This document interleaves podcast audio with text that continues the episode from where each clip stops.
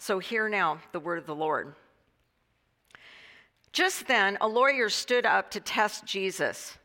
Teacher, he said, what must I do to inherit eternal life? Jesus said to him, What is written in the law? What do you read there? The lawyer answered, You shall love the Lord your God with all your heart, and with all your soul, and with all your strength, and with all your mind, and your neighbor as yourself. And he said to him, Jesus said to him, You have given the right answer. Do this, and you will live. But wanting to justify himself, he asked Jesus, And who is my neighbor? Jesus replied, A man was going down from Jerusalem to, to, Jericho and fell into the hands of robbers, who stripped him, beat him, and went away, leaving him half dead. Now, by chance, a priest was going down that road, and when he saw him, he passed by on the other side. So, likewise, a Levite, when he came to the place and saw him, he passed by on the other side. But a Samaritan, while traveling, came near him, and when he saw him, he was moved with pity. He went to him and bandaged his wounds, having poured oil and wine on them. Then he put him on his own animal, brought him to an inn, and took care of him. The next day he took out two denarii, gave them to the innkeeper, and said, Take care of him, and when I come back, I will repay you whatever more you have spent. Which of these three do you think was a neighbor to the man who fell into the hands of the robbers? The lawyer answered, The one who showed him mercy. And Jesus said to him, Go and do likewise. The word of the Lord. Yes, thanks be to God indeed. Let's bow our heads for a moment of prayer. Lord Jesus, we do thank you for your word, and we thank you that we know that wherever your word is spoken, wherever your word is meditated upon, wherever it is sung. Lord Jesus, we know that you send your Holy Spirit. So, Lord Jesus, send your Spirit now. We are open to you. We are open to whatever your Holy Spirit has to say to each and every one of us. Lord, may the words of my mouth and the meditations of my heart be acceptable in your sight. And Lord Jesus, may they not be a distraction from your word that you have this morning for each and every person that is here. Fill us, mold us, shape us more and more into your person. In Jesus' name, amen. Well, this morning's passage about the Good Samaritan, I think, is a super good story for all of us, all of us who call ourselves Christians, to look at especially as we find ourselves as an entire society facing a huge crisis of just how to be a good Samaritan to the homeless who we see all around us. Now, I understand after having Googled Marysville and just wanting to get to know you folks a little bit better, I noticed on Google, the first thing that came um, to my attention was that you guys have gotten some national recognition for coming up with some pretty creative solutions to the homeless crisis. I mean, you guys have gotten the attention of people across the country for implementing solutions that actually work. Pairing law enforcement with social workers is how I understand what it is that the uh, city of Marysville has done. Offering resources, uh, offering drug rehab programs to those in need, and offering step by step plans to move people off of the street and into more stable living situations. Your city has taken action that actually, it looks to me like, is making a difference to those who are struggling with homelessness, as well as at the same time reducing property crime and theft in your good city. It is very impressive. My hat's off to you, off to Marysville. But still, I'm sure that even though you've got some good, measurable results in, in your creative solutions, I imagine that the problem of homelessness hasn't totally gone away. And that still, as individuals and as a church community, you probably are grappling with what all Christians grapple with. What does it mean to show the love of Jesus Christ? What does it really mean to be a good neighbor to the homeless? What does it mean to be the hands and feet of Christ to those in need? Well, gratefully, Jesus provides some direction. Jesus provides some insights as he tells this well known story of the Good Samaritan, a story that allows us to see with fresh eyes what it means to be a good neighbor, what it means to love our neighbors. The story, as you heard, and as you probably well know, begins with a man. It begins with a lawyer who asks Jesus a question. He says, What must I do, Jesus, to inherit eternal life? His interest begins with a pretty self centered focus. Thinking about himself, thinking about his life, thinking about his need for his security, for eternal security, which is totally fine. It's a fine place to begin. And Jesus doesn't blow him off, but instead he engages with him right away, meeting him where he's at by asking a question that he hopes will move the lawyer from this narrow, self centered focus to the bigger picture that Jesus wants him to see. So Jesus asks him, Hey, dude, what's written in the law? And this lawyer, who is actually an expert in Mosaic law, a card carrying elite Pharisee, instantly, without hesitation, answers from the two, and gives Jesus the answer from the two greatest commandments given to Moses. He says, You shall love the Lord your God with all your heart and with all your soul and with all your strength and with all your mind. That's a lot. And your neighbor as yourself. And Jesus commends him. He says, You've given the right answer. Right on. But the lawyer doesn't stop there. He's got a follow up question that he asks to justify himself, meaning he wants Jesus to know that not only does he have the right answer, but that he has totally fulfilled the commands in the way that he has lived his life. So he asked Jesus, with a little bit of arrogance, mind you, and who is my neighbor? See, for sure, he is thinking that his neighbors are other law abiding Jewish folks just like himself. People in his social group, people who look like him, with similar backgrounds, with similar beliefs and outlooks on life. He wants another high five from Jesus that he's got the right answers to life's big questions and that he has lived a life that is totally worthy of going to heaven, that he's got a total thumbs up from God. But instead, Jesus tells a story that's destined to make him feel pretty, pretty uncomfortable a story about a man traveling from Jerusalem to, Jer- to Jer- um, Jer- my head just went spinny. Whew, Jerusalem to Jericho. Ah, there, sorry about that. a trip of about 18 miles, and it's all downhill, about 3,300 foot descent down to Jericho from Jerusalem on a road that was known as the Road of Blood. And on this notoriously dangerous road, a man is beaten. A man is robbed and he's stripped of his clothes and he's left there on the side of the road for dead. And as he lays there, Jesus tells of three different people who come along and see him. The first is a priest a priest who sees the injured man, and immediately what does this priest do? He changes lanes. He moves to the other side of the road and he rides his donkey right on by. Now, to be fair, he might have just been thinking about saving his job. See, as a priest, he would have been ritually clean. And in order to work, in order to keep a roof over his head and, and food on the family table, he had to stay clean. So he might have looked at that guy lying unconscious and naked on the side of the road, and he's thinking, I can't tell if the guy is dead or alive because the guy, and because the guy didn't have clothes on, he couldn't tell if he was a Jew or a Gentile. You see, Jews and Gentiles dress differently.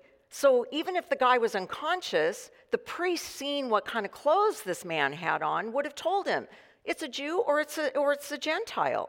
If he would have been able to speak, the, the priest could have told by his language and by his accents if he was a Jew or a Gentile. But none of that information was available to the priest sitting up on his donkey. All he knew for sure was that if he touched a dead body, he would immediately be unclean. If he touched a Samaritan, ditto, unclean.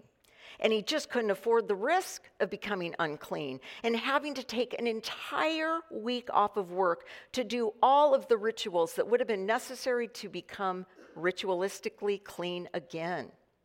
So he makes a quick conclusion. Probably this guy isn't my neighbor. And just as quickly, he makes that lane change, and down the road he goes. Well, Jesus says that the second person who comes along is a Levite a guy who was just one notch down on the religious elite hierarchy from the priest. He would have worked in the temple, perhaps as director of music or director of worship or assistant to the priest. He's a really religious man. But like the priest, he concludes that this guy lying on the side of the road is no neighbor of his. So what does he do? He moves over to the other side of the road and he just zips on by. Well, Jesus tells about the third person, the third person to arrive at the scene, and it's a Samaritan. And shockingly, he is the one who gets it right. Now, I think that in our 21st century USA context, we do not see, we just don't get it, how radical this was to Jesus' Jewish first century audience who first heard Jesus tell this story. But it was. It was shocking. It was disappointing. And it was even offensive for them to have heard Jesus tell this story. Everyone listening to Jesus was expecting that the hero of the story was going to be a good Israelite, like the lawyer, not a Samaritan. The Samaritans were to the Jewish people then what the Palestinians are to the Jewish people today arch enemies.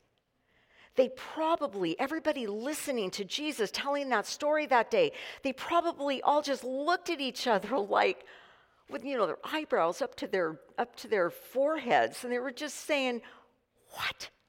You got to be kidding! No way! This is the hero." Well, yes, in fact, it is. It is the totally despised Samaritan who stops on the road, not knowing if the robbers are still around, maybe hiding behind a bush, ready to jump out and attack him. He doesn't know that.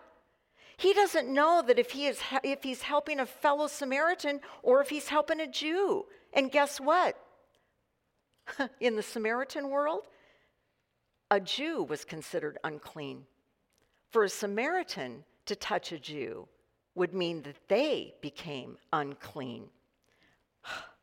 But here it is a Samaritan who sees this naked, unconscious man lying, just lying for dead on the side of the road. And what happened to him? He was moved with pity. What does that mean? His heart was moved with compassion. And what does he do? He takes action. He takes absolute, immediate action. Listen to all of the verbs in the story, the verbs, the action words. He went to the man. He pours wine and oil on the man's wounds. He bandaged him. He picks him up and he puts him on his own animal. And then he takes him to an inn. And then he cares for him. And he stays the whole night with the man. In the morning, he gives the innkeeper money. And what does he do? He asks him, Please take care of this man. And when I come back through town, I'll repay you whatever you have spent on him. Verb after verb after verb, describing what? Describing the compassionate action on behalf of this stranger who, for him, was his neighbor. Having finished the story, Jesus looks up at the lawyer and he asks, Which of these three men do you think was a neighbor? And the lawyer answered, The one who showed mercy. Jesus said, Right on. Go and do likewise. Wow. So simple. Not just for the lawyer, not just for those first listeners, but for each and every one of us, myself included. Go and do likewise.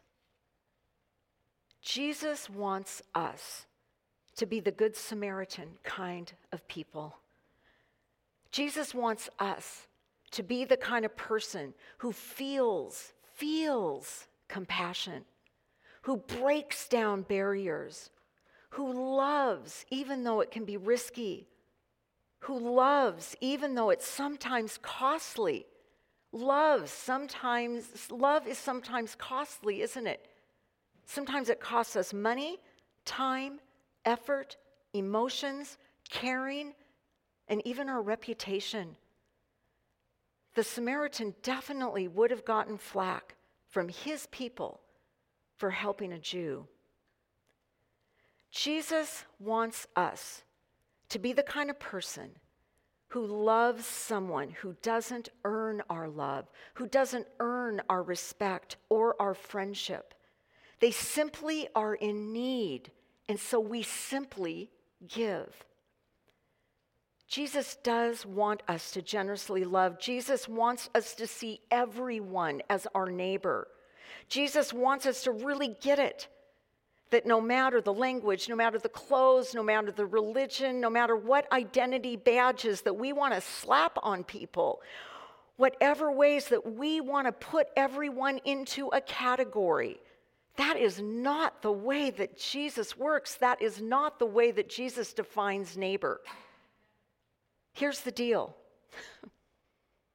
anyone on the face of the earth is created in the image of God and is our neighbor. Jesus is introducing here a totally radical, a totally barrier breaking, generous love for our neighbors that he wants us all to embrace. Absolutely true. But I do want to offer just a little bit of caution. As we hear this story, we can easily think that this story is asking us to solve all of the world's problems, to help without any limits at all. But, friends, there's a danger in that. Because when we think that God expects us to be the Messiah, when we think that God expects us to do it all and to have absolutely no boundaries as we are helping our neighbors, if that is what we believe, then what is it? Can you guess what is it that we will do? We'll cross the street and we'll pass on by the needy person because we're going to feel totally, totally overwhelmed. But there's something that I had never noticed in this story before, and I'd like to share it with you. I think there's something in the story that reassures us, that shows us that God is not expecting us to do it all. God is not expecting us to have absolutely no boundaries. Notice, notice the Good Samaritan. He doesn't take the injured man home with him. Instead, he puts him up in a hotel until he is healed. He doesn't empty his bank account and give every single last cent for this man's care. He gives him enough to get him back up on his feet. The Good Samaritan doesn't stay with him indefinitely, only one night until the initial crisis has passed. And then he leaves and he gets on with his life, leaving the man in the temporary care of someone else. See, what is happening here that I'd never noticed before is that the Good Samaritan did not take on the whole load of the injured man's life onto himself. He helped him with a burden that was too much to handle alone at that point of time.